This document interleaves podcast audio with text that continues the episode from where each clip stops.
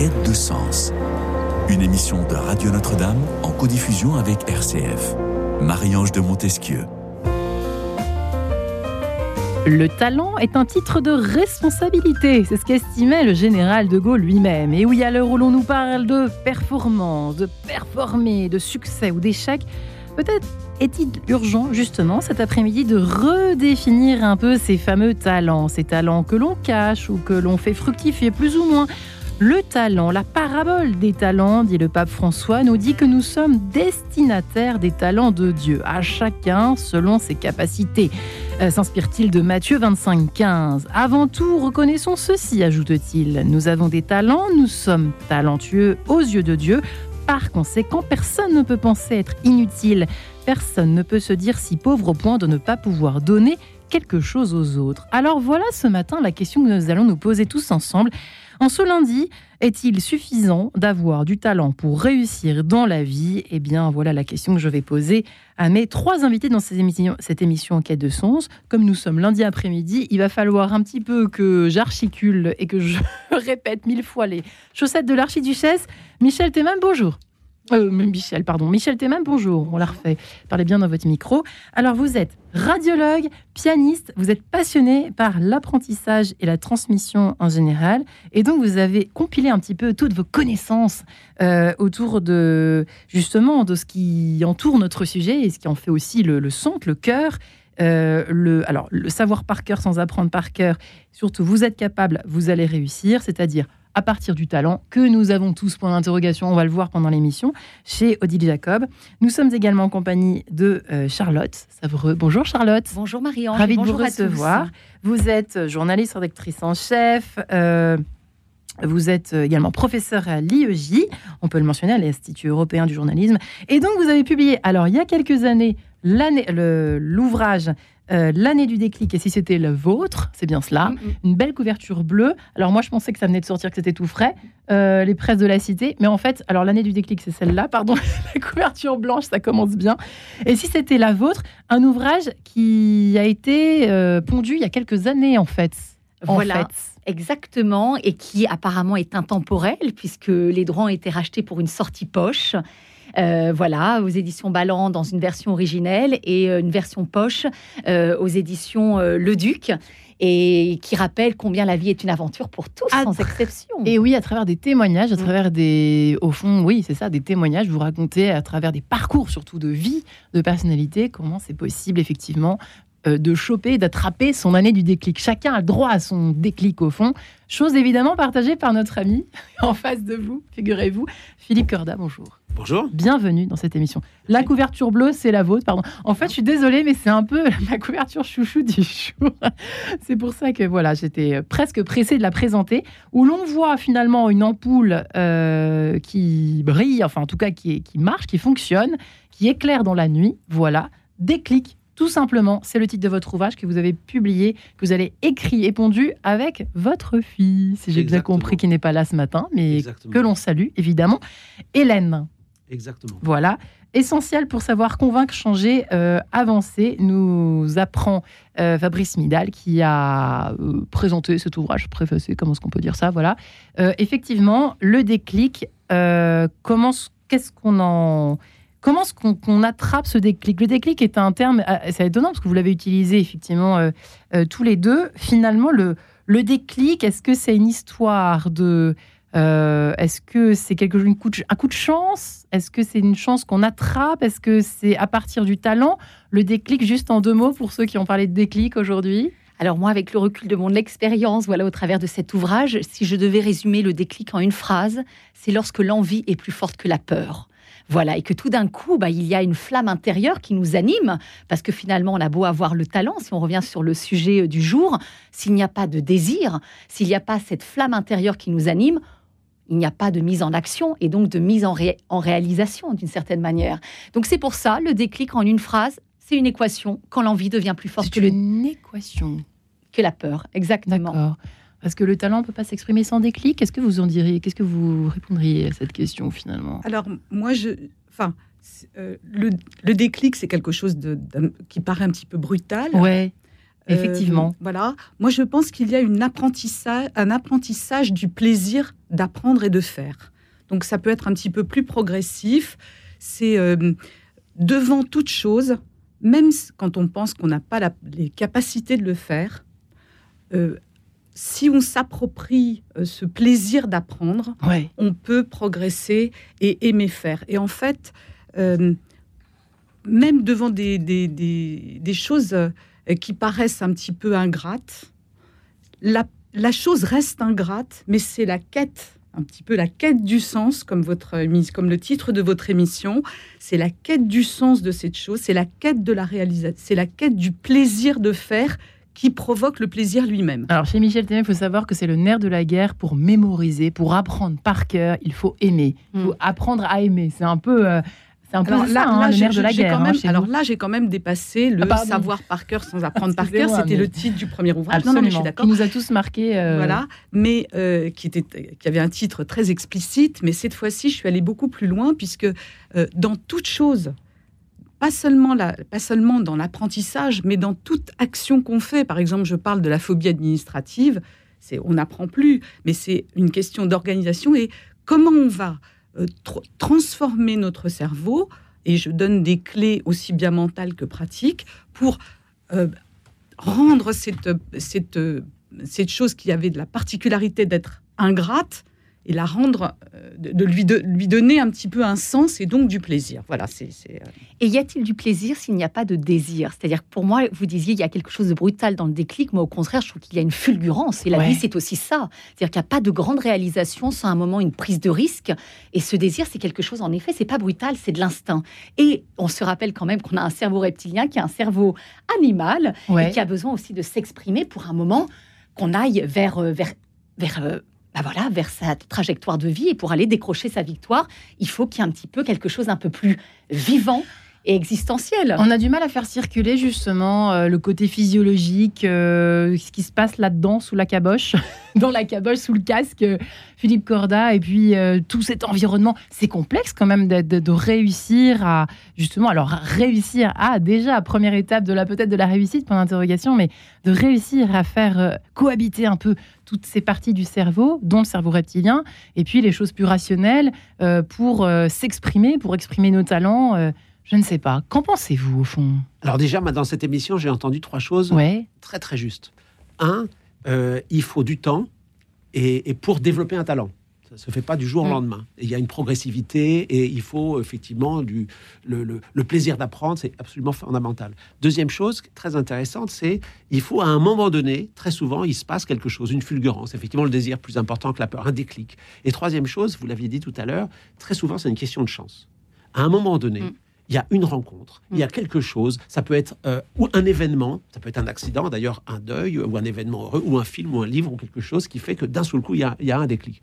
Et avec euh, ma fille Hélène, ce que nous avons ouais. fait depuis des années, c'est euh, des recherches et de travailler avec d'autres chercheurs pour comprendre si on peut provoquer délibérément ce moment-là, si on peut s'appuyer sur un peu autre chose que la chance pour qu'il y ait un déclic qui puisse changer une vie, première question, changer potentiellement des milliers ou des millions mmh. de vies. Deuxième question. C'est pour ça que nous travaillons à la fois dans le domaine de l'éducation, dans le ouais. domaine des entreprises, en essayant de, de s'appuyer sur la recherche pour mettre au point des programmes très courts qui vont provoquer des déclics aux effets mesurables et constatables dans la durée. Et vous vous basez d'ailleurs sur des expériences scientifiques à ce propos. Absolument, hein uniquement. Assez uniquement. Étonnant, ouais. euh, comme quoi finalement, euh, on a besoin parfois de rechercher des choses qui ne sont pas forcément liées avec notre sujet, mais qui en fait fondamentalement euh, prouvent que finalement on a besoin parfois de se fonder, parce qu'on est, ouais. on, parfois on se dit finalement on est, on, voilà, on a un cerveau, on a, on a, il y a de la chance qui existe. Bon, parfois il y a la providence pour ceux qui y croient, tant mieux.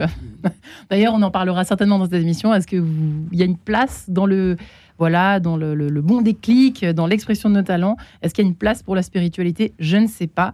Euh, en tout cas, c'est vrai que par rapport à la définition, je me suis permise eh bien, de placer en introduction euh, du pape François, qui a quelques années, hein, c'est les éditeurs de la recherche, elle date de deux mille dix-sept, euh, quand il dit effectivement euh, « Nous avons des talents, nous sommes talentueux aux yeux de Dieu, par conséquent, personne ne peut penser être inutile. Personne ne peut se dire si pauvre au point de ne pas pouvoir donner quelque chose aux autres. » C'est vrai que nous, aujourd'hui, quand on pense au mot talent, parfois on pense au mot performance qui est plus ou moins rapidement liés à ce mot-là. Les deux sont intimement liés. Lui, il parle carrément de sentiment d'utilité. Mmh. Vous en faites quoi ? Le talent, c'est finalement euh, d'exprimer ses ressources. Si on ne veut pas aller sur ce terme euh, que vous évoquiez, c'est juste exprimer ses ressources, euh, découvrir que nous avons tous un potentiel extraordinaire, voilà, et que si nous sommes incarnés au cœur de cette existence, c'est que nous avons notre raison d'être, une pierre à l'édifice de notre époque et de notre société. C'est pour ça que quand j'entends euh, des personnes qui disent « Ah bah moi, j'aurais mieux fait naître dans une autre époque. Cette époque, c'est pas la mienne. » Je pense qu'il y a... celle-là. Hein. Oui, mais je pense qu'il y a aussi beaucoup de frustration de ne pas se mettre en action. Il y a aussi un mot qui n'a pas été cité, c'est la mise en action. Moi, ouais. je crois, euh, je suis une opti-réaliste et je crois aussi à la mise en action. C'est-à-dire que vous évoquez la chance. Là, nous sommes le premier instigateur de ce déclic. C'est-à-dire que la mise en action, c'est ce qui donne du rythme à notre vie et c'est ce qui crée des opportunités. Ouais. Alors après, libre à nous de les cueillir et de, le, de les saisir. Mais euh, je dis souvent que voilà, on a tous un large de potentiel et que ne pas exprimer ses ressources, c'est habiter dans une hutte alors qu'on possède tous un palais. Donc, il faut ce temps que vous évoquiez, Michel, pour aller à la rencontre de notre talent, de nos ressources. Et après, il faut passer à l'action pour les exprimer, pour les partager, un, pour servir notre trajectoire personnelle, puis pour être aussi utile, donner de la valeur aux autres et donner de la valeur à notre société, à notre époque, à notre humanité.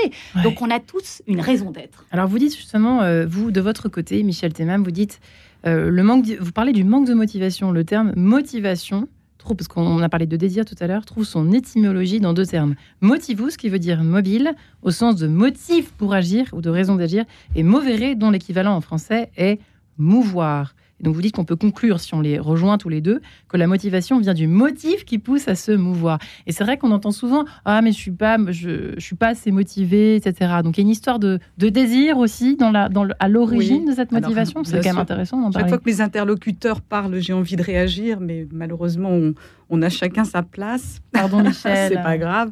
Donc euh, c'est normal. Euh, alors d'abord, oui, Euh, pour réagir à deux, deux, trois petites choses. Oui, allez-y. Euh, oui, moi aussi, bien sûr. J'ai, com- j'ai, j'ai commencé mon introduction par euh, un déclic que j'ai eu, puisque euh, c'est une rencontre avec quelqu'un qui m'a fait rejaillir sur moi-même que je n'étais pas allée jusqu'au bout de mes capacités pour terminer cet ouvrage. C'est comme ça que je l'ai terminé. Donc, bien sûr, j'ai eu aussi un déclic et c'est, c'est, c'est ce qui m'a permis de, de, de, d'en, d'en venir à bout. Donc, et, mais ce que je veux dire après, c'est que euh, il y a une cer- un certain apprentissage, et je compte beaucoup sur euh, ce que j'appelle la métacognition, c'est-à-dire le, la compréhension de son fonctionnement cérébral, comme la compréhension d'une machine ou de votre euh, une machine à laver ou de votre euh, comment on votre fait pour se connaître sa, Alors, sa machine cérébrale, comment on fait cette machine cérébrale, j'en donne une petite euh, même une petite illustration que j'ai vraiment euh, hmm. euh, f- fabriquée de toutes pièces, où j'ai mis deux clés. À force de lire des ouvrages de scientifiques et puis de, ser- de me servir de mes propres expériences, j'ai mis deux clés, et comme s'il y avait un coffre. Et quand on trouve la, la, l'utilisation, de, quand on utilise ces deux clés, j'explique comment euh, le fonctionnement de notre cerveau peut changer. Alors, quelles sont les deux clés ? Alors ça, mmh. je, vous laisse, euh, je vous laisse peut-être un petit peu plus découvrir, parce que sinon je... Je vais euh, tout révéler de, ce, de cette, euh, cette, cette, cette progression. Mais euh, bien sûr, on peut agir sur le mental euh, en comprenant son fonctionnement. Mais je pense que le mental ne fait pas tout et qu'il faut aussi donner des clés pratiques pour pouvoir accéder à ce plaisir d'apprendre et de faire. Ouais. Et c'est la deuxième partie, la troisième partie de l'ouvrage. C'est Charlotte ? Euh, vous, vous seriez d'accord ? Est-ce qu'il y aurait des clés ? Est-ce qu'il faut d'abord apprendre à se connaître, au fond, pour, en fait, euh, j'ai parlé très vulgairement, attraper ce déclic presque ? On a envie de saisir ce déclic, comme le figurait presque tout à l'heure, Philippe Cordat. Est-ce que c'est, est-ce qu'il y a une histoire de, de se connaître, en fait, avant Alors, toute chose ? Ma démarche est tout autre, puisque oui. moi, je ne donne pas des clés. Au contraire, j'ouvre l'horizon au travers de ces parcours oui, de vie. Oui. Ce que j'aime, c'est Votre justement, euh, je ne crois pas du tout au dogmatisme d'une personne qui saurait déjà tout. Sur la, voilà. Donc, moi, je crois beaucoup à la contagiosité, à l'exemplarité et à ce qui parle au cœur. Voilà, ce qui parle au mental, vous savez, c'est comme les bonnes résolutions du début d'année. Ça tient quinze jours.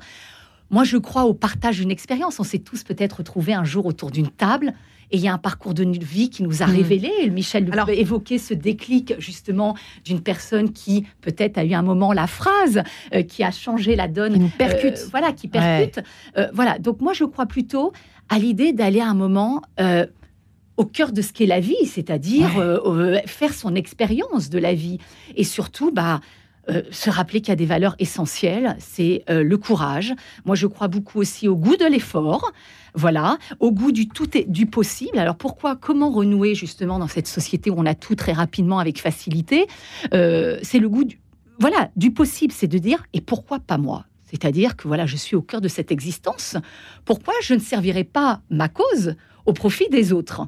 Voilà, j'ai certainement quelque chose à déposer, donc après c'est à découvrir, mais on a toute une vie pour le faire, ouais, petit à panique. Peu. Voilà, petit à petit, c'est la politique des petits pas pour aller décrocher sa victoire, mais moi je fais très attention au mental que j'ai élu fournisseur officiel d'alibi et qui nous détourne souvent justement de, nos, de notre victoire. Retrouver le sens du mot verré, n'est-ce pas Michel ? Allez, en tout cas, euh, Corelli, Arcangelo Corelli, exprime son talent tout de suite à travers cet opus numéro cinq, cette sonate numéro cinq en sol mineur, cette deuxième partie que nous entendons tout de suite.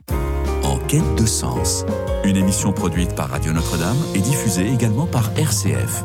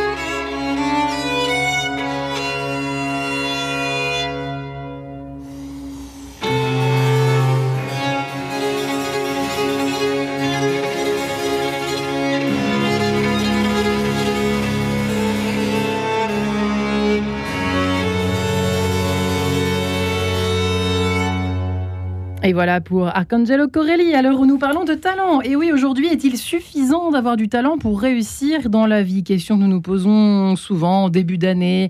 Bon, alors les bonnes résolutions qui vont avec euh, la motivation pour lire, pour écrire, pour changer de voie, pour se réorienter. On en voit beaucoup aujourd'hui dans les sondages de Français qui veulent se reconvertir. Hein. Alors, euh, avec quel talent et pourquoi faire et dans quel sens ? Euh, question que nous nous posons beaucoup euh, de nos jours. Michel Temam est avec nous, radiologue, pianiste, euh, passionné par l'apprentissage et la mémoire qu'elle a décrypté dans Savoir par cœur. Pardonnez-moi de le, rense- de le remettre sur le tapis, cher Michel, mais c'est quand même un ouvrage fondamental. Et le petit dernier, vous êtes capable, vous allez réussir. Euh, ça donne euh, beaucoup d'élan, cet ouvrage, aux éditions Odile Jacob. Charlotte Savreux, euh, journaliste, l'année du déclic qui euh, vient de sortir. Et si c'était la vôtre, on a envie de dire oui, bien sûr que c'est la vôtre, c'est la nôtre, chez Balland, n'est-ce pas ? Euh, qui est ressorti en poche, n'est-ce pas, chère euh, Charlotte Savreux, et puis Philippe Cordat, qui a écrit avec sa fille Hélène euh, cet ouvrage « Déclic quand un mot suffit pour changer une vie ». Euh, déclencher son déclic, c'est une... enfin déclencher, euh, déclencher, euh, comment peut-on dire, la mise en œuvre du déclic, euh, la mise en œuvre positive de ce déclic aux presses de la Cité. Euh, voilà, vous qui êtes le président fondateur de Corda, une entreprise de formation, euh, de conseil en management, et vous avez également créé Énergie Jeune au pluriel, le Énergie pour les jeunes, une association qui donc combat les inégalités scolaires. Alors vous, vous allez être invité sur tous les plateaux en ces temps de problématique autour de la transmission, de la difficulté à apprendre aux enfants et aux jeunes euh, eh bien les savoirs, pour reprendre un mot gouvernemental, n'est-ce pas, Philippe Cordat, et tout ça est lié, bien évidemment, aussi à, les, à, la, à, la, à la prise de conscience de son talent, de ses talents, pour pouvoir sauter sur l'occasion, pour, euh, euh, je ne sais pas, moi, euh, euh, se diriger ici ou là vers tel ou tel savoir, euh, pour animer notre curiosité. Paraît-il que c'est un, quelque chose qui est de moins en moins partagé par les jeunes générations. Je ne sais pas ce que vous en pensez. De quoi sommes-nous malades avec cette histoire de talent, au fond, Philippe Cordat? Alors, je ne sais pas si nous sommes malades, mais en tout cas, euh, il, il est clair qu'on a beaucoup à gagner, à aider les enfants et les jeunes à aimer apprendre. Ouais. Et donc, la question sur laquelle nous nous travaillons, c'est euh, comment provoquer des déclics dans la tête de ces jeunes et de ces enfants, notamment dans les milieux défavorisés, pour qu'ils aiment apprendre. Notre association Énergie Jeune a déjà déployé ses programmes auprès d'un million euh, d'enfants. Et euh, la grande chance que nous avons, une grande chance que nous avons, c'est que ce programme a été évalué par des Euh, chercheurs euh, de l'école d'économie de Paris, notamment, ouais. et du M I T aux États-Unis, sur des dizaines de milliers d'enfants, en échantillons aléatoires. C'est-à-dire qu'on tire au sort la moitié des gamins qui vont avoir le programme, l'autre qui ne l'auront pas. Et les chercheurs se sont rendus compte que des interventions très courtes que nous avons euh, donc développées et, et déployées permettent, un, de euh, faire gagner les enfants en confiance en eux-mêmes, deux, de modifier leur comportement en classe, trois, d'élever leurs aspirations, quatre, d'améliorer leurs notes, sur tout le contrôle continu au collège jusqu'au brevet de fin de collège, qui en plus est complètement anonyme. Donc on a, on, on a la certitude euh, que, et les chercheurs concluent en disant que le rapport efficacité-coût de ce programme, il est au moins dix fois supérieur à tout ce qui a pu être mesuré dans le monde. Donc c'est l'objet de notre livre, de montrer qu'il y a un, un nouveau champ de recherche qui est absolument fascinant et euh, qui permet aujourd'hui de construire les interventions qui vont provoquer des déclics par milliers. On a tous eu, au moins dans notre vie, je crois, un professeur qui nous a, mm. provo- qui a provoqué un, mm. un déclic. Hein, vous regardez avec des yeux qui brillent. Mm. Je me tourne vers vous, Charles. Mais c'est ça, je dis souvent qu'il y a d'où on vient et où l'on va. C'est-à-dire que, euh, on a, d'ailleurs, j'avais fait une émission sur le sujet, sur la timidité. Et ouais. on a beaucoup d'anciens timides, par exemple, à la radio, en télévision. Et tout ça, en, même au théâtre, au cinéma. Et moi, je ça, ne parlais nous... pas jusqu'à huit et ben ans. Voilà. Et moi, tout. je fais partie aussi des anciennes timides, enfants en tout cas. Et ça, tout ça montre, c'est qu'on a une capacité à se transcender, que rien n'est figé ni limité et que les seules limites sont celles que l'on se fixe. Donc je dis, il y a d'où on, on vient et où on décide d'aller. Et ouais. c'est nous qui avons les cartes en main. Alors après, la vie, évidemment, va nous servir son lot d'opportunités, de synchronicité qu'il faudra évidemment saisir, mais le premier pas nous incombe. C'est pour ça que moi, je crois à l'action et à ce déclic qu'on va aller soi-même actionner. Et après, la vie va faire son ouvrage. Mais tout part d'abord de nous. Mmh, parce qu'on dit souvent... Euh...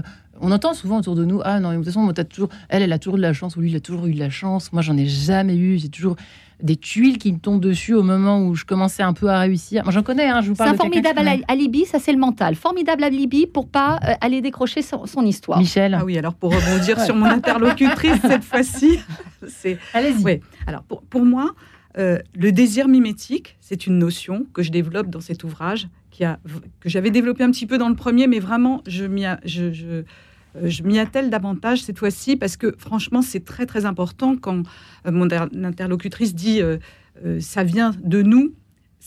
Malheureusement, ça ne vient pas seulement de nous, ça vient aussi de la personne qui est en face de nous. Donc, il a été démontré que ce désir mimétique existe, ouais. sur, euh, ça a été... Euh, Ça repose sur ce qu'on appelle les neurones en miroir. Hmm. Donc, quand vous êtes en face d'une personne qui a de l'élan, qui est passionnée, et c'est souvent ce, que, ce qui se passe quand j'enseigne, quand j'essaye de ouais. transmettre mon savoir, euh, immédiatement, il se passe une espèce de, tra- de transfert de ma passion d'apprendre. C'est fascinant. Et, et qui, qui, trans- qui se, immédiatement se réfléchit, ouais, qui, qui se réfléchit sur ouais. mon interlocuteur. Donc, ça peut être aussi une certaine forme de déclic, assez souvent. Ce que je veux dire, c'est qu'ensuite, il y a besoin d'apprendre, de, de, de comprendre pour aller plus loin, parce qu'il ne suffit pas d'avoir juste un instant, mais ensuite, il faut comprendre comment ça, comment ça se passe. Donc, euh, on peut... Et, bon, tout à l'heure, je... je, je Je peux cacher un petit peu ces deux clés. Je vais quand même y revenir un tout petit peu dessus, finalement. C'est trop sympa, merci parce Michel. Que, parce que, en fait, il y en a une que j'ai dénommée TripAdvisor. C'est notre agence de notation. C'est-à-dire que toute expérience vécue est euh, répertoriée dans notre, euh, dans notre centre de la mémoire. Et toute nouvelle expérience est confrontée à l'expérience antérieure. Ça, c'est un petit peu le résumé de l'agence de notation, voilà, de, du TripAdvisor. Ça, c'est la première chose. Attendez, vous pouvez détailler juste, attendez, j'ai pas très, très bien compris l'histoire de l'agence. Chaque fois qu'on... Une sorte de C A C quarante voilà. de la... chaque, fois qu'on a, chaque fois qu'on vit une expérience, ouais. elle est mémorisée. Oui. Et toute bonne nouvelle... ou mauvaise, hein, d'accord. Bonne ou mauvaise. Okay. Donc, on lui donne une note. Oui. on n'a on on on pas forcément conscience qu'on a donné cette note. Mais au, au sein de notre cerveau, il y a une espèce de, d'agence de notation, il y a un petit lieu cérébral qui va confronter la nouvelle expérience à l'ancienne et lui dire « ça c'est bien, tu refais, ça c'est pas bien, tu refais pas mmh. ». Par ailleurs... Enfin, on, f- on refait, pas, on refait alors, mal. Hein. Alors, bon. alors mmh. si, si c'était une mauvaise expérience, on n'a pas envie de la refaire. Et si c'était une bonne expérience, on a envie de la refaire. Oui, logiquement. Logiquement. Ouais. Mais on va essayer de, de trouver comment faire pour avoir envie de refaire une expérience qui ne s'était pas bien passée. C'est là l'effort. Et là, il y a une, une, un second... Euh, un second siècle, enfin, une... une Une, ce que j'appelle, enfin, ce qui est dé, déjà Vous dénommé par les scientifiques, mmh. le centre inhibiteur de l'action. Ouais. C'est une espèce d'aiguillage cérébral qui fait que euh, on peut euh, de, euh, pre- prendre la voie réflexe et donc euh, se mouler à ce qui s'est passé antérieurement, ou prendre la voie volontaire, c'est-à-dire faire le contraire de ce qu'on devait faire.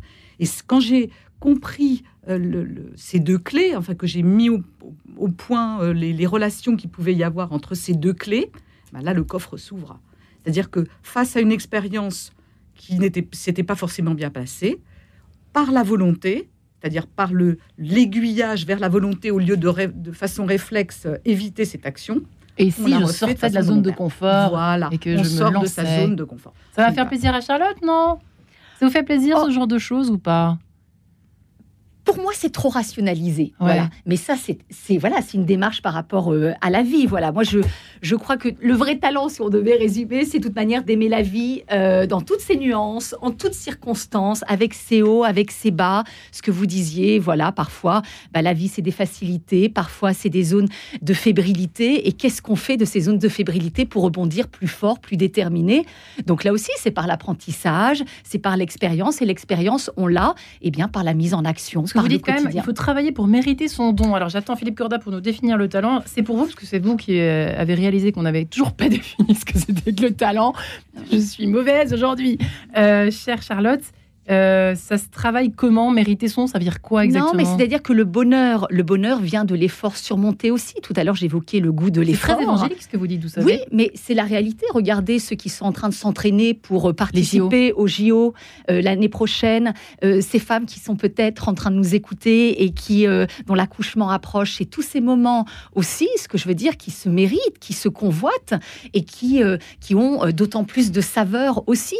Et c'est par l'expérience qu'on va justement justement bah, optimiser notre confiance et qu'on va pouvoir eh bien, grandir et, pour, et, et aussi aller vers des expériences dé... encore plus grandes pour nous, à notre grandeur. On dévalue le sens de l'effort aujourd'hui, Charlotte ? Ah bah, tout de même, on est dans une société où tout est rapide, immédiat. Donc évidemment que moi je crois au fait de vouloir vraiment et longtemps.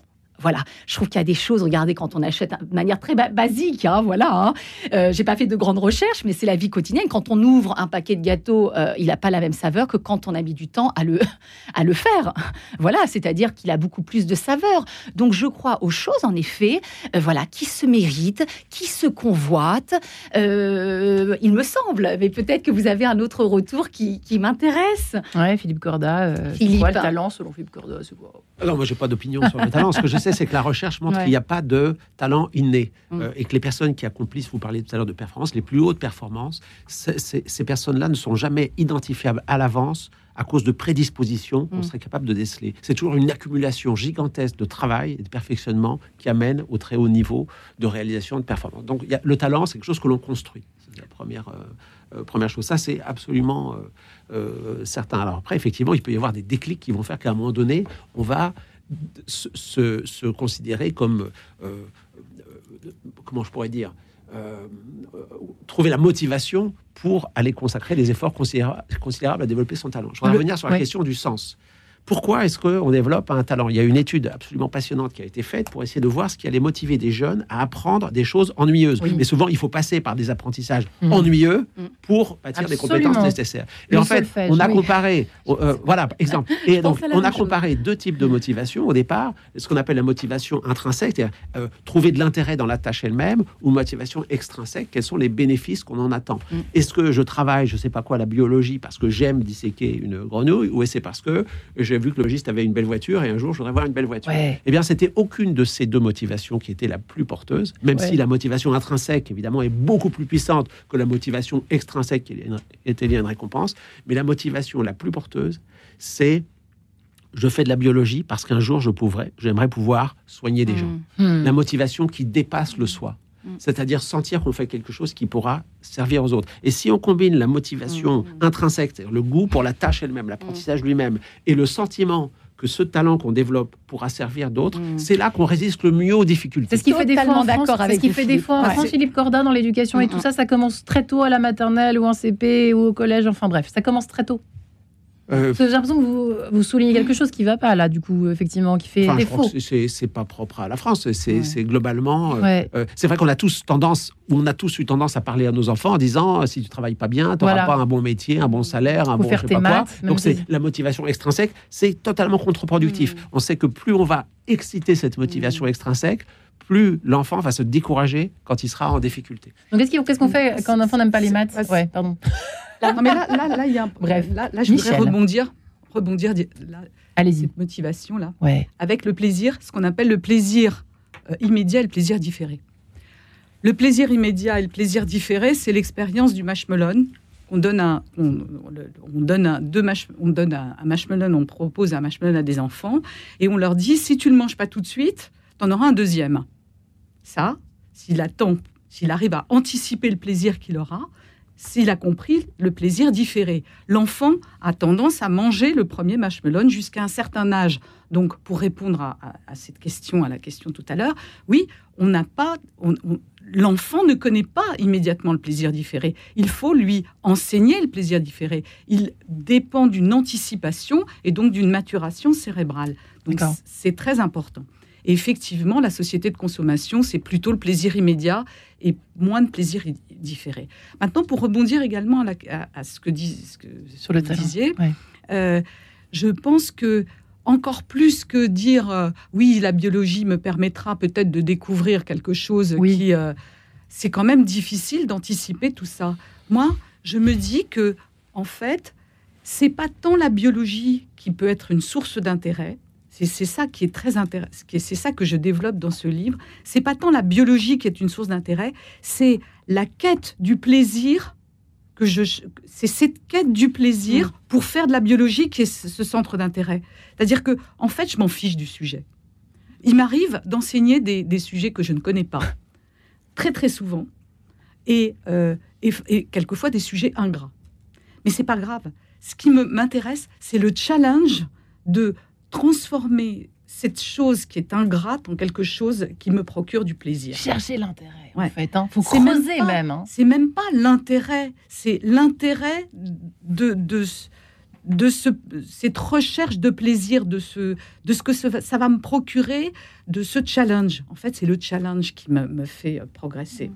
Ça vous inspire donc, quoi, cette histoire de rebond, de challenge de, bah, de, C'est, c'est tout... vrai que c'est intéressant parce que c'est quelque chose d'assez délicat, comme j'ai l'impression. Hein, comme en tout cas, je suis d'accord sur le plaisir. On dit souvent que le plaisir est le petit frère du bonheur. C'est-à-dire que le bonheur au quotidien, c'est pas toujours évident, ce que je veux dire, à atteindre. Mais en tout cas, le plaisir, c'est quelque chose qui est à notre portée.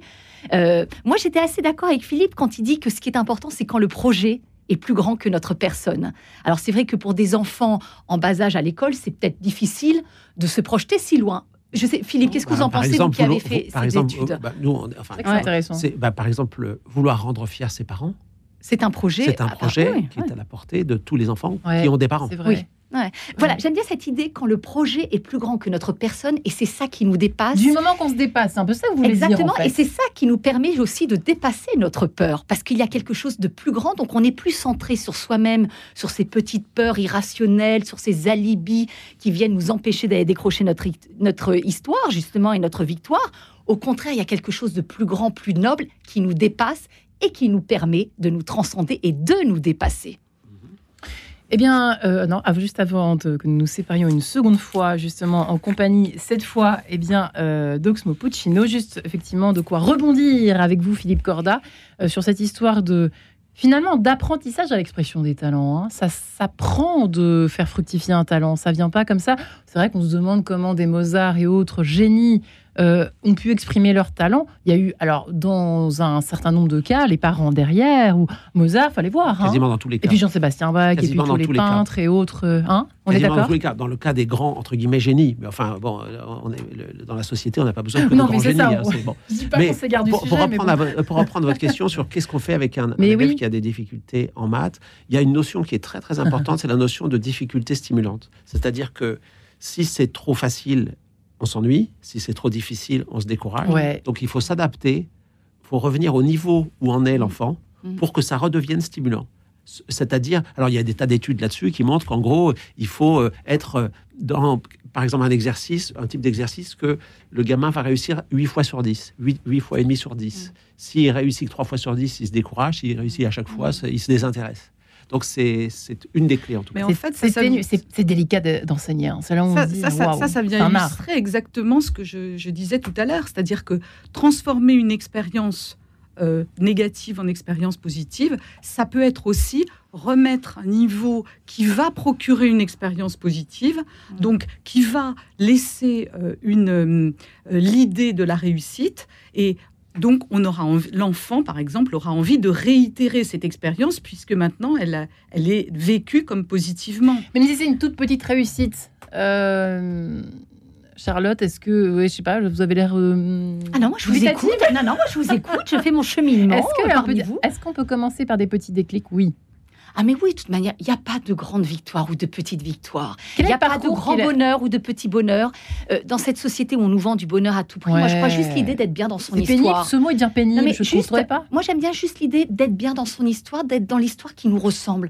Qu'on soit patron au quatre quarante, ouais. ou quelqu'un, ou un menuisier dans le Larzac. Juste être bien dans son histoire, celle qui nous ressemble au moment auquel on est de son existence. C'est pour ça qu'il y a ces déclics, parce qu'on est amené, évidemment, à rebattre les cartes pour changer la donne, parce qu'on n'est pas la même personne à soixante ans qu'on l'était à quarante ans. Donc, c'est ça, ces déclics. C'est venir rebattre les cartes.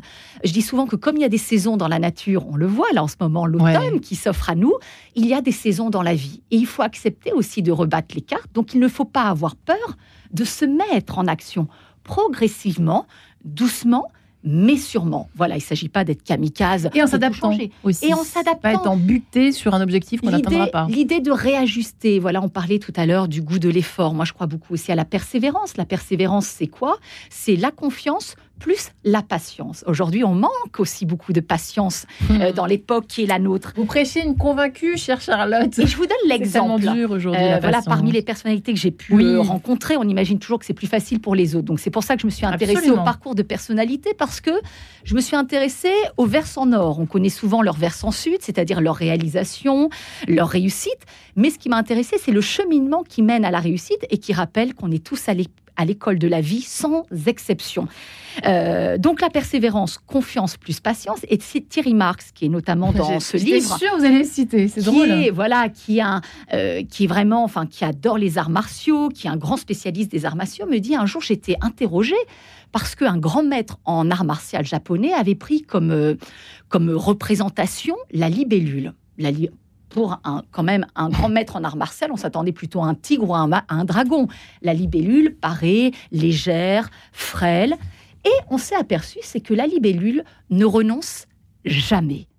Alors, ça ne veut pas dire qu'elle est jusque boutiste et qu'elle aime se prendre euh, euh, comment, euh, le mur. Non, c'est-à-dire que la libellule, face à l'obstacle, elle change d'axe cognitif. C'est-à-dire qu'elle essaye de faire autrement, différemment. Parce qu'il y a des gens qui peut-être nous écoutent, qui se disent « mais moi j'ai un talent ».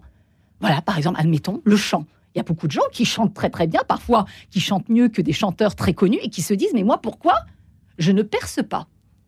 Eh bien, Philippe, alors j'aimerais avoir votre regard. Juste après Oxmo oui. Puccino, cette fois. Ah bon, voilà. D'accord, alors j'ai hâte. Ben oui, parce que bref, voilà. On ne s'est pas compris, il nous faut regarder. À tout de suite. En quête de sens, une émission produite par Radio Notre-Dame et diffusée également par R C F.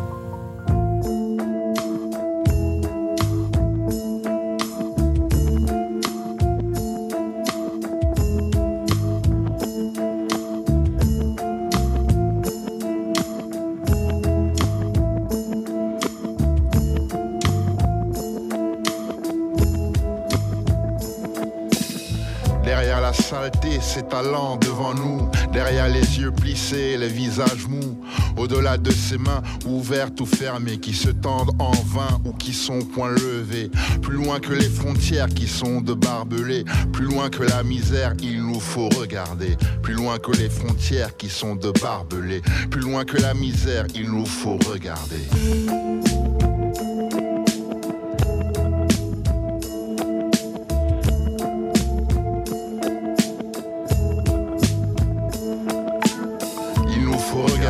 Ce qu'il y a de beau, le ciel gris ou bleuté, les filles au bord de l'eau, l'ami qu'on sait fidèle, le soleil de demain, le vol d'une hirondelle, le bateau qui revient, l'ami qu'on sait fidèle, le soleil de demain, le vol d'une hirondelle, le bateau qui revient.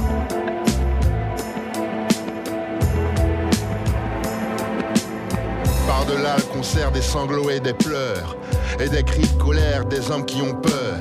Par-delà le vacarme des rues et des chantiers, des sirènes d'alarme, des jurons de chartier. Plus fort que les enfants qui racontent les guerres, et plus fort que l'écran qui nous les ont fait faire.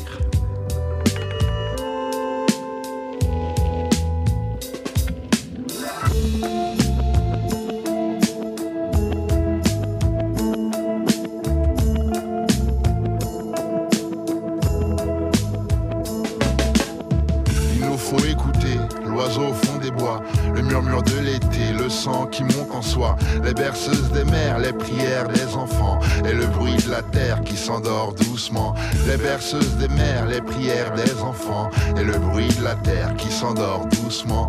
Les berceuses des mères, les prières des enfants et le bruit de la terre qui s'endort doucement.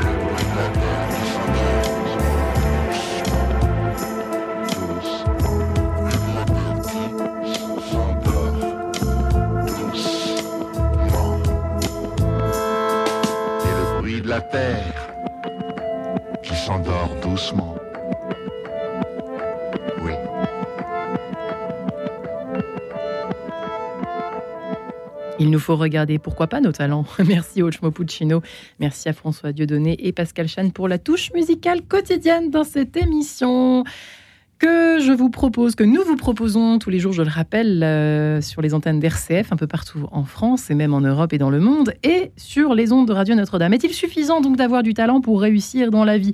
Eh bien oui, belle question que nous pose, nous posons ensemble en ce début de semaine avec Michel Temam, euh, qui a écrit « Vous êtes capable, vous allez réussir ». Et oui, chez Odile Jacob, elle qui est radiologue et pianiste, passionnée par euh, l'enseignement, la transmission, autre euh, personnalité passionnée également hein, par la, presque la science, l'art de la transmission. C'est Philippe Cordat ici présent, lui qui préside Corda, justement, entreprise de formation et de conseil en management, Dieu sait qu'on en a besoin aujourd'hui, et aussi qui combat les inégalités scolaires, sujet hautement d'actualité, hautement sous tension également, euh, qui a écrit donc avec sa fille Hélène, Déclic quand un mot suffit pour changer une vie aux éditions de la Cité. Euh, voilà, nous voilà de retour euh, pour échanger autour de ce qui fait qu'un déclic euh, du passif à l'actif, si je puis dire, c'est affreux de dire cette phrase, mais effectivement, vous le disiez tout à l'heure, Charlotte Savreux, à l'instant, au fond, euh, euh, une fois qu'on a dit oui, voilà, il a eu un déclic, elle a eu un déclic, il faut un déclic, mais qu'est-ce qu'on en fait de ce déclic ? Est-ce qu'on le laisse passer ? Comment est-ce qu'on le, l'aperçoit ? Et qu'est-ce qu'on en fait après ? J'imagine qu'il y a un passage du passif à l'actif. Vous êtes d'accord, Philippe Cordat, avec cette histoire ? Vous qui avez aussi le mot déclic dans votre... Oui, bien sûr. Bien sûr. Alors peut-être quelque chose qu'on peut dire pour euh, rebondir sur ce qui a été dit oui. auparavant, sur la persévérance, oui. c'est qu'il y a une, une des recherches les plus extraordinaires qui a été oui. faite et qui est traduite aujourd'hui dans un certain nombre de, de programmes, là, notamment euh, euh, avec Énergie Jeune, l'association dont vous avez parlé, oui. c'est qu'on s'est rendu compte que beaucoup tient à la croyance que les enfants, et d'ailleurs c'est vrai aussi pour les adultes, ont ou non dans le fait que leurs talents sont figés ou malléables. Il y a ce qu'on appelle, ce que les anglo-saxons appellent le fixed mindset, c'est-à-dire on est doué pour certaines choses, pas pour d'autres, Et il y a ce qu'on appelle le growth mindset, c'est-à-dire, au fond, plus on s'entraîne, plus on progresse. C'est vrai pour euh, les, les différents talents, comme c'est vrai pour le sport ou, le, le, ouais. ou les connaissances. Et on se rend compte que si l'enfant pense qu'on est doué ou on n'est pas doué, il va fuir l'effort et se décourager en cas de difficulté. S'il pense hmm. que le cerveau est un peu comme un muscle, même si d'un point de vue biologique, c'est pas exactement ça, mais si le, l'enfant se représente le cerveau un peu comme un muscle, eh bien, la recherche montre qu'il va être plus curieux, plus persévérant, plus endurant euh, dans l'effort et face aux, aux difficultés. Et ça, c'est la, une première découverte. La deuxième, qui est encore plus extraordinaire, c'est que cette croyance, qui est une croyance superficielle, c'est pas comme une croyance religieuse, une orientation politique, ouais. quelque chose de très profond, c'est ce qu'on appelle une théorie implicite, c'est une croyance superficielle, on peut la modifier en quelques minutes, et de façon définitive. Et donc, une des façons de provoquer le déclic, avec un mot, c'est de modifier cette théorie implicite, cette ouais. croyance superficielle, pour que dans la tête de l'individu, de l'enfant ou de l'adulte, on se représente la, le talent, la compétence, le cerveau, non pas comme quelque chose qui est donné ou pas donné, qui est figé, qui, qui n'évoluera pas, ouais. mais comme quelque chose qui se développe et se construit avec l'effort. Et ça change, du coup, l'interprétation de l'effort. Le problème, on parlait de l'effort, beaucoup de gens pensent que si on fait des efforts, c'est qu'on n'est pas doué. Parce que normalement, c'est, si on est talentueux, France, il n'y a pas vrai, besoin de faire des efforts. C'est vrai que et donc, on change la perception de l'effort, et euh, l'effort devient quelque chose de désirable mmh. et de valorisé, mmh. et non pas quelque chose qui est... Parce que souvent, un enfant, si euh, il a le sentiment de faire un effort pour réussir quelque chose que d'autres font sans effort, oui. il se dit, bah, je ne suis pas doué, nul. Il vaut, je, c'est même pas la peine que j'essaye. Et plus je vais montrer que j'essaye, plus je vais perdre la face devant les autres. Il vaut mieux que je chahute ou même que je sois absent en mmh. cours. Donc, c'est très, très important. Et ça peut se faire en quelques minutes, avec des protocoles très précis identifiés par la recherche. On peut modifier ces croyances euh, limitantes, ces croyances mmh. euh, dans, dans le fait que, les, par exemple, les capacités seraient, seraient figées. Et ça, ça rend plein de choses possibles. Tout n'est pas pour autant possible. Il faut faire attention aussi de ne pas dire aux enfants ou aux adultes « quand on veut, on peut », parce que ça revient finalement à insulter ceux qui ne peuvent pas. Ceux qui n'y arrivent pas. Tout le monde n'est pas, n'a, n'a pas les mêmes chances. Tout le monde n'est pas né au même endroit, euh, dans les, le même genre de famille, avec le même patrimoine génétique. On peut avoir des handicaps de toutes sortes. Et donc, euh, euh, vouloir, ça ne suffit pas toujours pour pouvoir. Donc, euh, il y a une partie des choses qui, contre lesquelles on ne peut pas agir, mais il y a une partie sur lesquelles on peut agir. Et là, on peut créer des déclics qui peuvent changer des vies. Mmh. Euh, Charlotte, oui, les, alors oui, Michel. Donc, parmi, parmi les déclics, Euh, Charlotte parle de, de, de ces exemples. Eh bien, ces exemples, en fait, ils s'intègrent dans ce que j'appelle le désir, enfin, dans ce qu'on appelle le désir mimétique. Mmh. C'est-à-dire que le désir mimétique, ça peut être aussi bien la personne qui est juste en face de moi, ouais. mais ça peut être aussi une personne euh, plus, plus, plus à distance et qui me sert de modèle. Et ça peut être justement euh, c'est des parcours de vie, par exemple, qui peuvent me, me servir euh, à moi pour euh, avoir envie de faire la même chose. Euh, ça, c'est la première chose. Deuxièmement, je voulais rebondir sur le fait du muscle. Ah ben justement, le muscle, euh, le cerveau a, a été... Euh, a, on peut l'assimiler à un, à un muscle, c'est-à-dire qu'on peut... On a, on, d'abord, on peut, c'est la plasticité neuronale. Absolument. On ouais, tout peut à fait. Développer des neurones.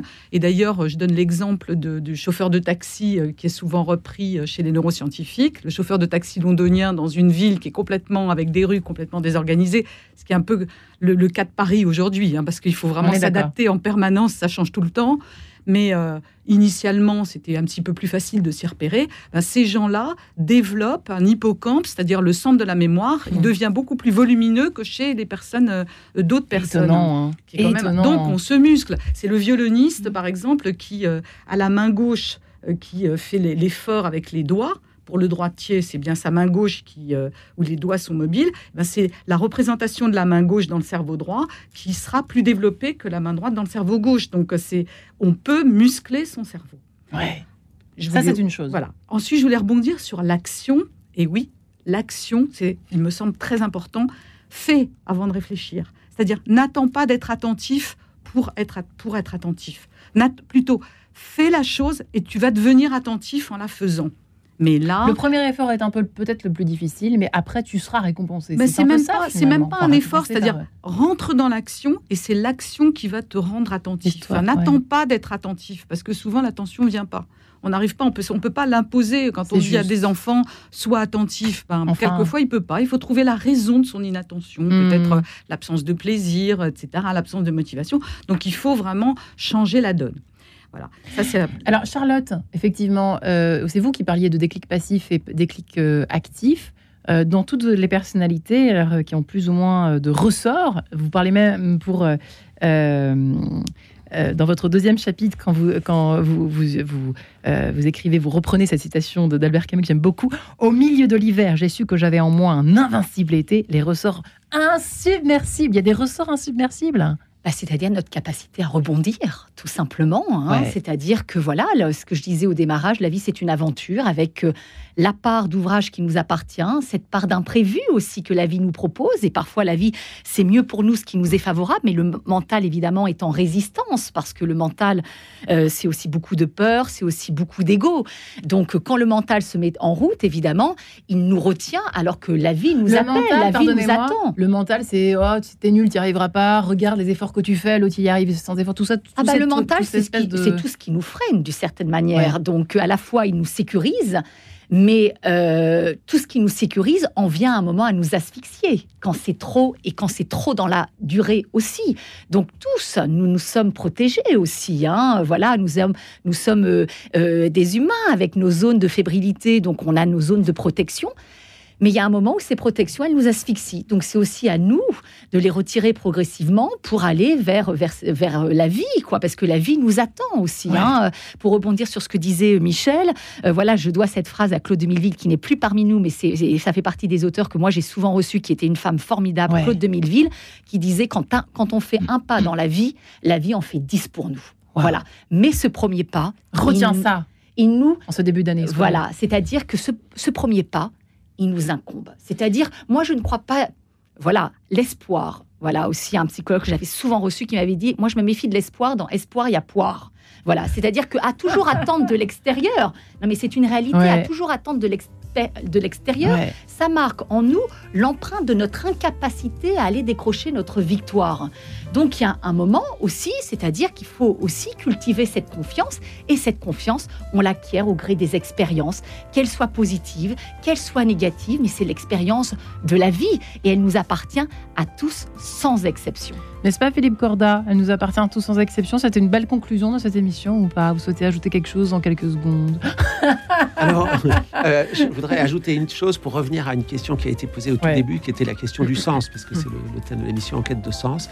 On s'est rendu compte avec des recherches que simplement pour des élèves, sur des jeunes de milieux très défavorisés et de catégories qui peuvent être stigmatisées, ouais. le simple fait de, leur, de, de les faire réfléchir à quelque chose qui a du sens pour eux, on leur pose trois questions.